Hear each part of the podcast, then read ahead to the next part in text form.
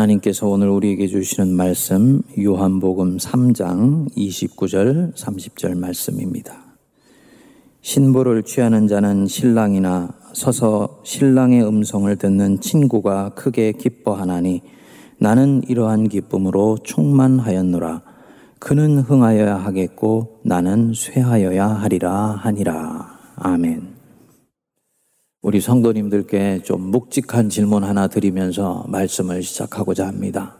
우리 성도님들은 지금부터 30년이 지난 이후에 내가 섬기고 있는 교회가 60대 이상의 노년층만 남아있게 된다면 지금 어떻게 하시겠습니까? 또 그렇게 되지는 않는다 할지라도 교회는 반으로 쪼그러들고 한국교회 아무 선한 영향력도 사회에 미치지를 못하게 되는 하나의 소종파 정도로 인식되는 날이 온다면 어떻게 하시겠습니까? 생각만 해도 끔찍하지요. 에이, 설마 교회는 하나님이 이끄시는 곳인데 그럴 리가 있을라고 라고 생각할 수 있습니다만 지금 유럽 교회가 이렇게 되어 있지 않습니까? 현재 나타나는 다양한 지표를 보면 이런 일들이 현실화되는 방향으로 한국교회는 나아가고 있습니다. 크게 세 가지 측면에서 이 부분들이 진행된다고 볼 수 있습니다. 첫 번째로는 교회에서 젊은 층들이 급속하게 감퇴되고 있다는 것입니다. 한국교회의 미래를 보여주는 지표가 1세부터 19살까지의 교회학교 학생 수인데 한국교회는 한 세대 만에 교회의 주역이 완전히 바뀌었습니다. 1985년에 1세부터 19세까지의 교회 학교 학생이 차지하는 비중이 41%였습니다. 60대 이상의 노령층이 5%였습니다. 그런데 한 세기가 지난 2015년 조사에서 19세 이하의 연령층이 절반이 줄어들어서 22%고요. 노년층이 4배가 늘어난 20%입니다. 이것이 15년의 통계니까 지금은 더 악화되었다고 볼 수 있는 거죠.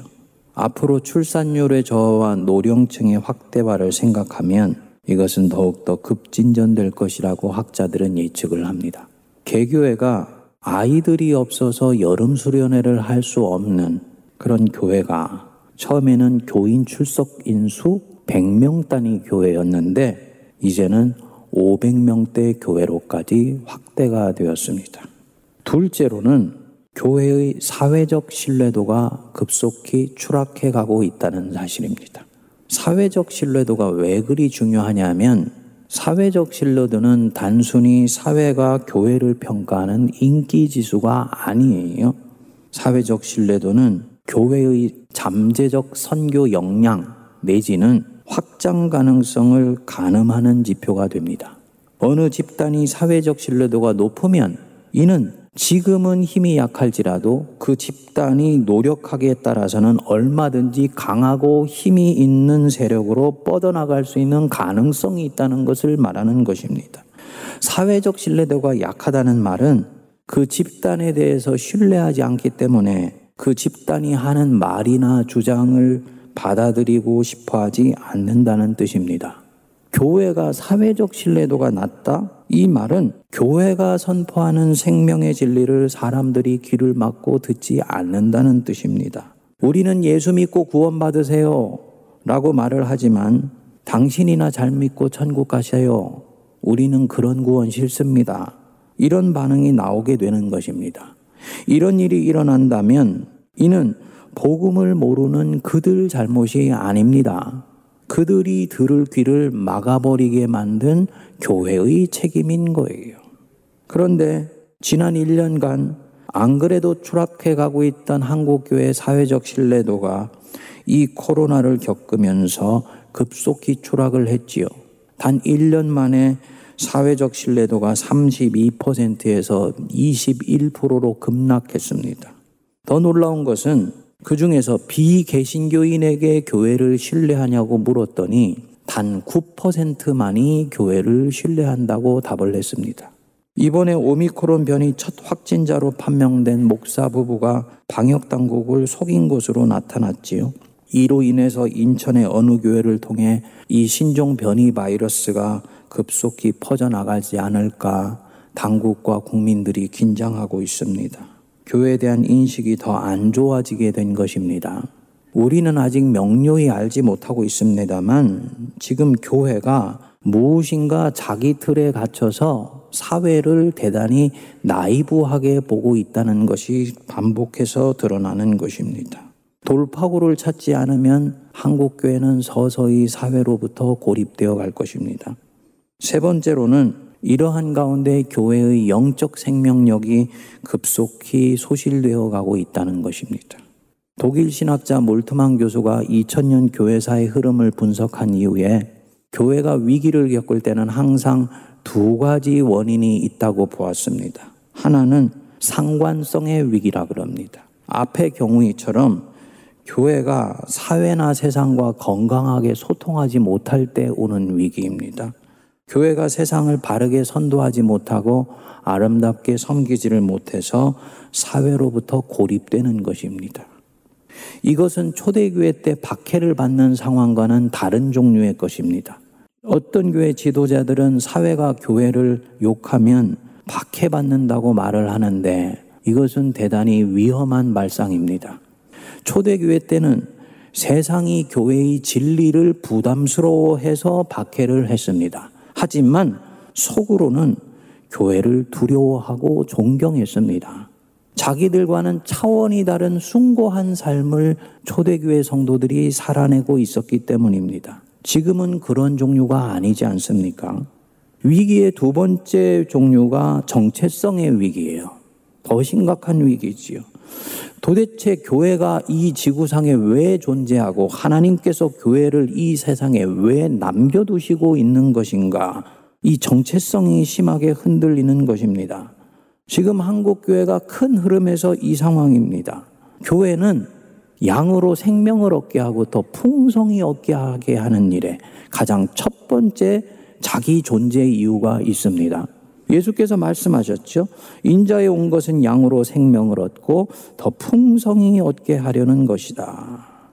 그러니까 교회의 첫 번째 존립 이유는 바로 이 생명입니다. 이 조에라고 얘기하는 거. 세상은 이것이 뭔지 알지도 못하고 경험하지도 못해요. 그렇지만 이것을 가지고 있는 사람들은 이 생명이라는 것이 무엇인지 압니다. 이것 하나 가지고 있는 것으로 인해서 만족하고 행복하고 세상이 줄 수 없는 평안을 누릴 수가 있는 거예요. 바로 이 생명 무엇입니까? 예수 그리스도 그리고 그분이 우리에게 나눠주시는 감당할 수 없는 은혜지요. 이 은혜 때문에 우리는 하나님을 만나게 되고 인생을 살게 되고 교회는 이 은혜의 생명을 만나게 해주고 누리게 해주고 경험하게 해주기 위해서 있는 거예요. 그런데 오늘 한국교회에서 이 생명이 급격히 죽어가고 있습니다. 교회가 애수골 골짜기의 마른 뼈처럼 되었습니다. 교회가 뜨거움이 없어지고 냉랭하고 건조합니다. 예수님에 대한 감격이 사라졌습니다. 삶을 강조하기지 않지만 그 삶의 동기가 주님을 사랑하는 마음이 아니고 다른 여러 가지 인간적인 동기로 교회가 움직여지고 삶이 진행이 되는 거예요. 한국 교회가 지금 이 코로나 때문에 가리워져 있어서 그렇지 아마도 이 코로나가 끝나고 나면 지금 이 위기는 갑자기 어느 날 현실화 될 거예요. 20대에서 40대 중에는 30%가 이 코로나가 끝나더라도 온라인에 꽁꽁 숨어 있을 것이라고 그렇게 예견을 합니다. 교회가 그렇지 않아도 어려운데 더 어려워지는 형국이 오는 것이죠. 미래학자 최윤식 박사가 2020-2040 한국교회 미래지도라는 책에서 향후 2050년의 한국교회는 400만 명대로 떨어질 것이다 라고 보았습니다. 이단을 포함한 숫자입니다. 코로나가 오기 훨씬 전인 2013년에 예견한 책이니까 그리고 지금 그가 예측한 대로 한국교회가 가고 있으니까 코로나를 겪고 난 이후에 30년 뒤에는 300만 명대로 주저앉을 수도 있는 것이지요. 성령의 불이 쩔쩔 끓고 있는 300만 명이라면 무슨 걱정을 하겠습니까? 이 300만 명은 에스골골짜기의 마른 뼈 같은 300만 명일 것이다. 이것이 문제라는 것입니다. 우리 성도님들 불편하게 해드리려는 것이 아니고 우리가 지금 여기가 좋사오니 하면서 지금 이대로 가도록 놔두면 우리 앞으로 다가오는 현실이 어떤 것인지를 말씀드리는 것입니다. 우리가 정말 정신 차려야 하는 시점으로 들어가고 있는 것입니다. 감사한 것은 성경 안에는 이런 어두워 보이는 역사가 반복해서 나왔고요. 하나님이 하나님의 사람을 통해서 그 어두운 역사를 정말 빛이 드는 새로운 역사로 바꾸시는 수없이 많은 사례를 쳐다볼 수 있어요. 첫 대림절이 시작되기 전에 이스라엘 역사가 바로 이런 어두운 역사였었습니다. 300년 이상 하나님의 계시가 끊겼어요. 구약의 계시는 끝나고 신약의 계시는 오지 않는 가운데 백성들은 어두운 터널을 지나가고 있었습니다. 백성들은 하나님께서 자신들을 버리신 것이 아닌지 깊이 낙심하고 살고 있었습니다. 일컬어서 신구약 중간기라고 얘기를 하기도 하고 하나님의 침묵기라고도 합니다. 중세 암흑기와 비견될 수 있는 바로 그 시점이었죠. 더구나 정치적으로는 더 어두웠어요. 이스라엘은 알렉산드 대왕이 주전 333년에 이 이스라엘을 포함해서 중동 전체를 제패하고 껍데기만 남은 나라가 되었습니다. 알렉산드가 세운 헬라 제국이 그가 죽고 난 뒤 멸망하고 나서 연이어 주전 63년에 로마가 여기를 정복하여서 예수님이 오시는 날까지 이르게 됩니다. 그러니까 영적으로는 계시가 끊겨서 백성들의 영혼은 타들어가고 정치적으로는 식민지로 전락하여서 백성들의 삶이 피폐할 대로 피폐해지는 바로 이때 그게 바로 신약이 시작되는 시대입니다. 그리고 이때 광야에 외치는 자의 소리가 있어 이르되 하면서 신약이 시작되는 거예요. 광야에 한 사람이 나타난 것이지요. 세례 요한. 그 광야에 점 같은 존재로 나타났는데 이 사람이 일을 내기 시작하는 것입니다. 눈여겨볼 것이 이 세례 요한은 본래 이 광야에 나타날 사람이 아닙니다. 제사장 사가랴의 아들로 태어났어요. 그렇기 때문에 호의호식하면서 살지는 못할지언정 사가랴를 이어서 성전 제사장으로 종교의식 집리하고 편하게 살려면 얼마든지 편하게 살 수 있는 사람이었습니다. 그런데 그 편한 길을 마다하고 이 광야에 나타난 것입니다. 낙타 털옷을 입고 허리에 가죽띠를 띠고 메뚜기와 석청을 먹으면서 메시지를 전했지요. 회개를 선포했어요. 그리고 회개하는 자에게 세례를 주는 것입니다. 이 사람이 왜 이런 삶을 살았을까? 칠흑같이 어두워 보이는 이 영적 시대에 자기가 무엇을 해야 되는지를 깨달은 것입니다. 그리고 그 시대적 사명에 충실했던 거예요. 교회가 이 땅에 있는 동안에는 항상 영원을 향해서 나아가지만 그 영원은 순간이 이어져서 이루어지는 것이라는 것을 꼭 기억해야 됩니다. 그래서 교회가 시대적 사명에 충실하지 못하면 영원으로 이어질 수 없는 아픔을 겪게 되는 거예요. 이 세례요한은 이런 면에서 자기 시대에 자기가 행해야 되는 사명에 충실했습니다. 기도하는 사람이었기 때문에 하나님이 기도하는 자신에게 가르쳐 주었겠지요. 이제 이 어둠을 끝낼 메시아가 이 땅에 도래할 때가 왔다. 기도하는 사람은 이것을 아는 거예요. 그래서 예수님께서 성전에 올라가셨을 때 시므온과 여선지자 안나가 자신들이 기도하면서 가르쳐 주셨던 메시아가 바로 이분이라는 걸 알아보았죠. 당연히 세례요한도 이때가 바로 메시아가 이 땅에 오실 때라는 것을 안 것입니다. 그러면 그냥 기다리면 될 것인데 이 사람은 광야로 나갑니다. 왜냐? 주의 길을 준비하고 오시는 주의 길을 곧게 하려고. 그래서 스스로가 광야에서 외치는 소리가 돼요. 지금 이 세례자 요한이 뭘 하고 있는 것입니까? 자기 시대의 어두운 형실을 명료하게 인식합니다. 그리고 그 현실 속에서 자기가 해야 하는 일을 찾아내는 것입니다.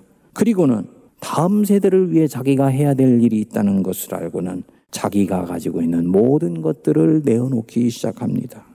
우리는 세례자 요한이 예수님 위해서 길 닦아놓은 사람이다 말합니다만 사실은 그 이상이에요.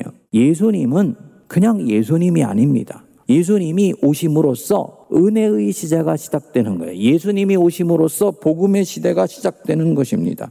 그런데 이 복음의 시대, 은혜의 시대는 어느 날 갑자기 오는 것이 아니고 누군가 그 키를 만들어 놓는 사람이 있어야 되는 것이다. 세례요한의 영적 통찰이 여기까지 가게 된 것이지요. 그래서 제사장으로 편하게 사는 그 꽃길을 마다하고 광야로 나가서 묵묵히 험한 길을 걸어가는 것입니다.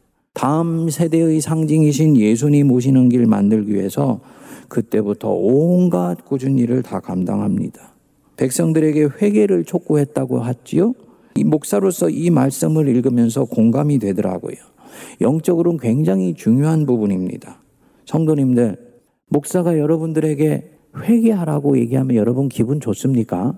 성도님들 회개하세요. 이 얘기할 때가 기분이 좋으십니까? 하나님이 여러분들을 보석처럼 사랑하십니다. 라고 말씀드릴 때가 기분이 좋습니까? 아, 당연히 후자지요. 그런데 이 세례 요한은 광야에 가서 회개를 촉구하는 거예요. 백성들이 인기 없어 하는 일을 스스로 자처하는 것입니다. 이유가 있습니다. 율법이 있고 나서 복음이 있는 것이다. 회개가 있고 나서 죄사함이 있는 것이다. 심판이 있고 난 뒤에 은총이 임하는 것이다. 그렇다면 나는 율법의 마지막 시대 사람이고 은혜의 첫 시대 사람이네. 은혜가 은혜답게 백성들에게 임하게 하기 위해서라도 이 은혜를 담을 백성들의 마음그릇을 깨끗이 해야 되지 않겠느냐. 그래서 본인이 주부로 치면 백성들의 마음속에 있는 이 구정물을 다 닦아내는 작업을 몸소 하는 것입니다. 그게 회개를 촉구하는 거예요. 그렇게 해야지 이 깨끗해진 마음의 그릇에 하나님의 은혜와 사랑이 듬뿍 담겨 있을 수 있다고 보았던 것입니다. 회개를 촉구하고 이 독사의 자식들아 하고 말하는 이 세례 요한 누가 좋아하겠습니까? 인기가 있겠습니까? 없지요. 사람들이 카리스마 때문에 와서 마지못해 세례는 받지만 좋아하지 않지요. 솔직히 만나기 부담스럽지요. 헤롯 대왕 같은 일들은 틈만 나면 이 세례 요한을 잡아서 감옥에 넣으려고 하는 거예요. 하지만 이것이 자기 시대의 일인 것을 알고는 묵묵히 그 일에 순종합니다. 눈물을 흘리며 정말 밭을 일구는 것입니다. 누가 알아주든 알아주지 않든 하나님만 내가 가는 길을 아시면 나는 그것으로 충분하다 하고 이 길을 걸어갑니다. 이 세례 요한이 정말 온전히 예수님 오시는 길을 예배합니다. 요한복음 1장에 보면 자기 따르던 두 제자를 보고는 예수님을 따라가라고 보냅니다. 그 중에 하나가 시몬 베드로의 형제인 안드레예요. 오늘 읽지 않았습니다만 요한복음 3장 26절에 보면 자기가 세례를 베풀고 있는데 어느 날부터인지 자기한테 세례를 받으러 오는 사람 숫자가 줄어든 것입니다. 제자들이 원인을 찾아냈지요. 26절에 보니까 선생님이 증언하시던 이가 세례를 베풀매 사람이 다 그에게로 가나이다. 요즘 교회로 치면 우리 교회 다니던 사람들이 옆에 있는 교회로 옮겨가는 시기입니다. 근데 요한이 이것을 보고 말을 해요. 27절에 보시면 요한이 대답하여 이르되 만일 하늘에서 주신 바 아니면 사람이 아무것도 받을 수 없느니라. 사람들이 이때까지 내게 와서 세례를 받았던 것. 하나님이 허락하시고 하나님이 주신 바 되어서 그 일이 일어났던 것이다. 이제 그들이 내 손을 떠나서 예수의 손으로 옮겨간다. 그거 하나님이 하시고 있는 일인데 내가 왜 그것 때문에 슬퍼하고 질투하고 아쉬워하겠느냐? 하나님의 뜻이 이루어지는 것이니 그것은 좋은 것이다. 이렇게 받아들이는 것입니다. 그래서 29절에 얘기를 하죠. 신부를 취하는 자는 신랑이나 서서 신랑의 음성을 듣는 친구가 크게 기뻐하나니 나는 이러한 기쁨으로 충만하였노라. 신랑 되는 예수님이 지금 그 신부 되는 자기 사람들을 만난 거 아니냐. 나는 이때까지 신랑 대신 예수님에게 이 사람들 안내해주는 친구의 역할을 했었고 중매장의 역할을 했었다. 마침내 신랑 대신 예수님이 자기의 신부들을 만났는데 내 사명을 다 감당했으니 이것은 기뻐해야 될 일이 아니냐. 나는 그 기쁨으로 충만하다. 사람이 가지고 있는 인지상정의 마음을 완전히 초월한 마음이에요. 자기를 따르던 사람이 다른 사람들에게로 갔는데 그것이 하나님의 뜻이 이루어지는 것이고 생명의 복음이 다른 이들에게 마침내 전달되기 시작하는 것이니까 내가 왜 서운해하고 왜 질투하고 왜 내 사람 없으면 어떻게 할까 하고 두려워하냐는 것입니다. 그래서 나는 기쁨이 충만하다. 30절에 그러면서 결론을 내리죠. 우리 함께 읽어보겠습니다. 그는 흥하여야 하겠고 나는 쇠하여야 하리라 하니라. 그는 흥하여야 하겠다. 왜 그가 흥해야 됩니까? 그분만이 진정한 생명의 구원자이시니까. 그분만이 백성들을 살리실 자이니까. 당연히 그가 흥해야지 그를 따라간 사람들이 영혼의 꽃이 피어나는 역사가 일어나는 것 아니냐. 그러니까 그는 흥해야 된다. 뒷말씀이 너무너무나 멋있고 처절합니다. 나는 쇠하여야 하리라. 왜 내가 쇠하여야 되냐? 나는 그보다 부족하고 연약하고 능력이 정하. 그의 신발끈을 매기도 감당치 못할 자가 바로 나예요. 그러니까 내가 흥하면은 오히려 백성들의 영혼이 말라 죽어가기 때문에 안 돼. 나는 쇠하여야 되고 이분이 흥해야 되는 거야. 정말 자기가 생각하는 이 영적 후계자를 위해서 최선을 다하는 모습이 여기서 나타나는 것입니다. 하나님과 그분의 나라를 위해서 자기 정리가 끝난 사람이라고 볼 수가 있는 것이지요. 얼마나 아름답고 숭고한지 모릅니다. 내가 주역이 되지 않으면은 마음이 불편해서 견딜 수 없는 우리 시대의 풍조와는 너무너무나 다른 부분입니다. 사실 이 세례 요한 때문에 세례 요한으로부터 예수님에게 이르는 영적인 승계가 아름답게 이루어지게 됩니다.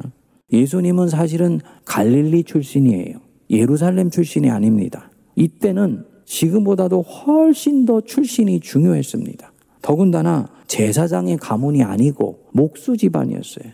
그러니까 이 예수님이 사역의 초반부에 영적인 카리스마를 가지고 백성들 속에 당신의 메시지를 전하는데 예수님의 이 출신은 걸림이 되는 것이지요.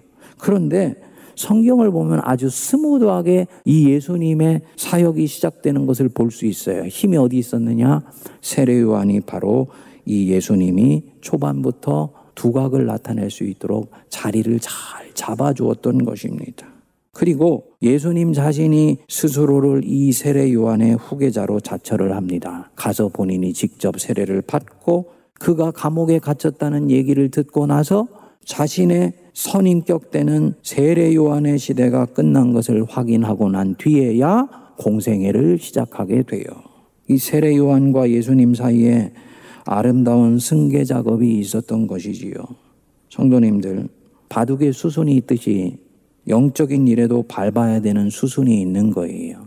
모든 하나님의 구속 역사는 신앙의 릴레이 경주를 통해서 시작되고 진행되고 마무리가 되게 됩니다. 그래서 1세대는 개간하고 씨를 뿌립니다. 2세대가 그 위로 가지를 뻗고 자라게 만듭니다. 그리고 3세대가 됐을 때 열매를 맺고 결실을 거두게 되는 거예요. 지금 보면 이 세례자 요한 자기가 가지고 있는 사역에 아주 충실합니다. 그는 자기 자신이 어두워져 있는 이 이스라엘의 영적 역사를 일으키는 일에 황무지를 개간하는 일에 부름받았다는 것을 명료하게 알아요. 그리고 그 일에 최선을 다합니다.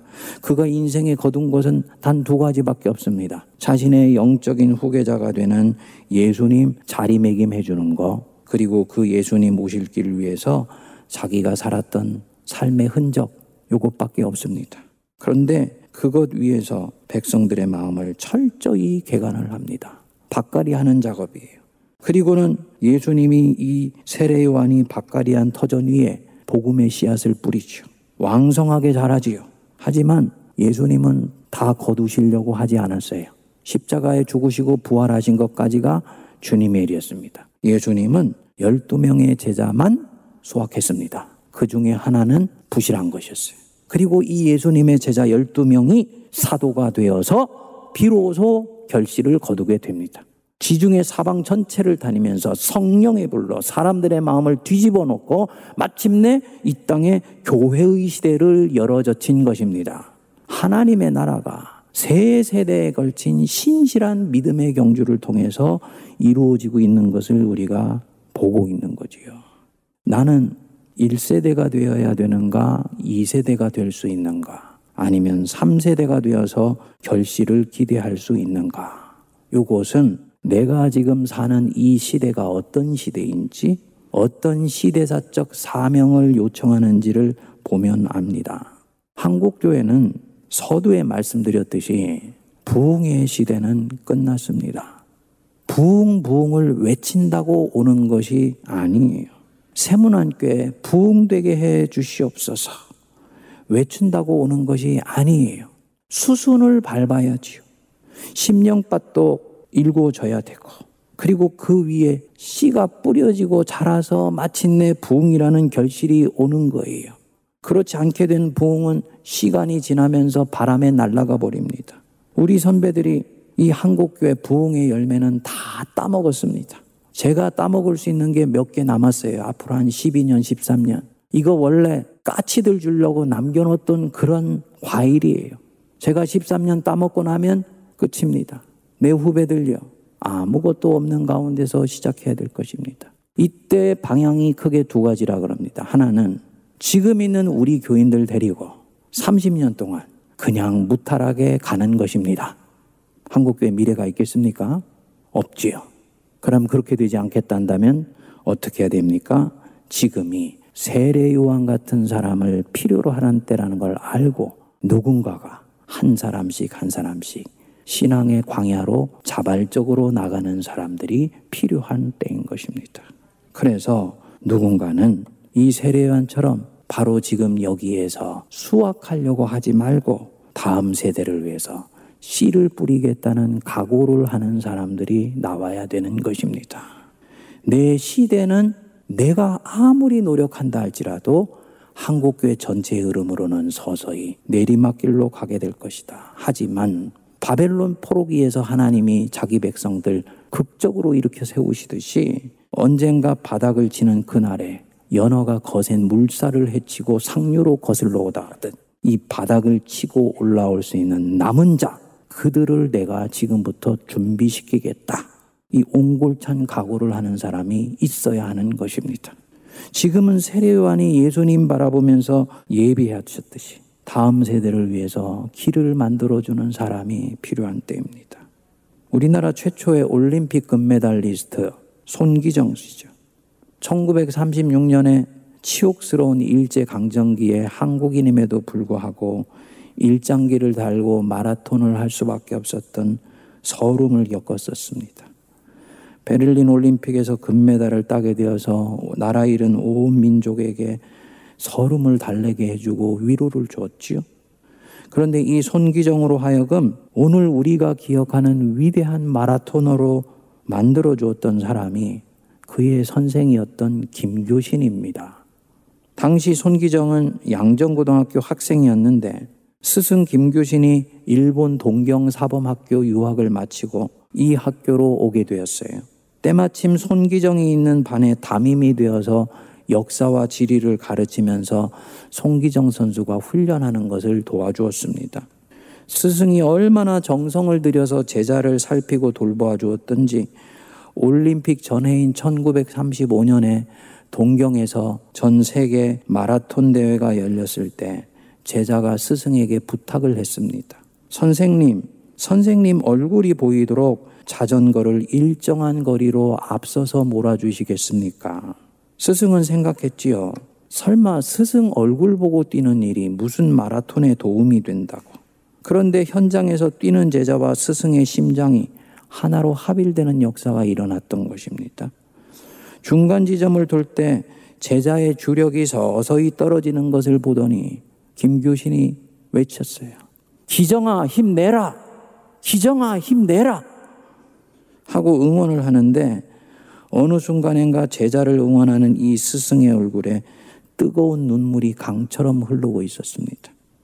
결국 송기정 선수는 이 경기에서 2시간 26분 41초에 세계 신기록을 세우고 우승을 합니다. 송기정이 후에 이날을 회상하면서 말했습니다. 다른 사람은 아무도 보이지 않고 오직 스승의 눈물만 보면서 뛰어 우승할 수 있었다. 김규신 선생은 후에도 학생들에게 조선의 역사를 가르치고 성서를 배우게 했습니다. 식민지로 전락한 조선이 다시 살아나는 길은 성경밖에 없다고 생각하였던 거예요. 그래서 자기의 사비를 털어서 성서조선이라는 잡지를 발간하고 저술과 편집과 출판과 배포의 모든 일들을 하게 됩니다. 결국 김교신 선생에 대한 일제 탄압이 극심하여서 15년간의 교편 생활을 내려놓게 되지요. 한국 기독교에서는 흔히 김교신 하면 무교회주의자다라고 말을 합니다만 그는 성도의 모임으로서의 교회를 거부한 적은 단 한 번도 없습니다. 오늘 우리가 생각하는 건물로서의 교회, 제도로서의 교회를 부정했던 거예요. 하나님 사랑하는 마음과 나라 사랑하는 마음, 그리고 하나님의 사람들 사랑하는 마음은 용광로 같이 뜨거웠던 사람입니다. 한국 현대사에 정치, 사회, 문화의 예술에서 이 건국기에 굵직한 일을 감당했던 두 큰 맥이 있습니다. 하나가 도산 안창호 선생이 세운 흥사단 출신의 계열이고요. 다른 한 계열이 있어요. 바르고 진실한 삶으로 사회에 존경받는 분들이 있었는데 유달령, 윤석중, 구본술 연세 있으신 분들은 아마 알 수도 있는 분들입니다. 그런데 이들의 공통점이 모두가 다 김교신 선생에게 배운 사람들이다. 하나님 앞에서 깨어난 한 스승이 얼마나 뒷사람에게 큰 영향을 줄 수 있는지를 보여주는 것이지요. 서두의 한 질문 한번 떠올려 보시지요. 여러분은 지금 내가 섬기고 있는 이 교회가 30년이 지나서 유럽같이 60대 이상의 노년층만 남아있게 된다면 내가 지금 어떻게 할 것입니까? 답은 나와 있습니다. 지금부터라도 사람을 길러내면 되는 것입니다. 교회가 사람을 길러내면 됩니다. 지식을 가르치는 것으로 충분하지 않아요. 지식을 가르치는 것으로는 머리는 채우지만 사람을 변화시키지는 못합니다. 사람을 길러낸다는 것은 예수 그리스도의 심장으로 쩔쩔 끓는 그런 사람들을 길러내는 것입니다. 그래서 이런 사람이 좋은 학생들을 길러내면 되는 거지요. 구역에서 우리 성도님들이, 권사님들이 바로 우리 30대, 40대 이런 젊은이들을 길러내겠다는 마음으로 구역을 섬기기 시작하면 되는 것입니다. 내게서 날짜들이 오래 황폐된 곳들을 다시 세울 것이며 너는 역대 파괴된 기초를 다시 쌓으리니 너를 일컬어 무너진 데를 보수하는 자라 할 것이요 길을 수축하여 거할 곳이 되게 하는 자라 하리라. 니게서 날짜들이 오래 황폐된 곳들을 다시 세울 것이다. 이런 역사가 우리 세문안교회를 통해서 일어나게 되기를 기도합니다. 우리 세문안교회 하나님 세례 요한 같은 교회가 되게 해 주십시오. 세례 요한 같은 일꾼들이 차고 넘치게 되어서 내 시대에 씨 뿌리고 줄기 펴고 열매 따보려고 하지 말고 묵묵히 씨를 뿌리며 밭을 일구는 사람들로 차고 넘치게 해 주십시오.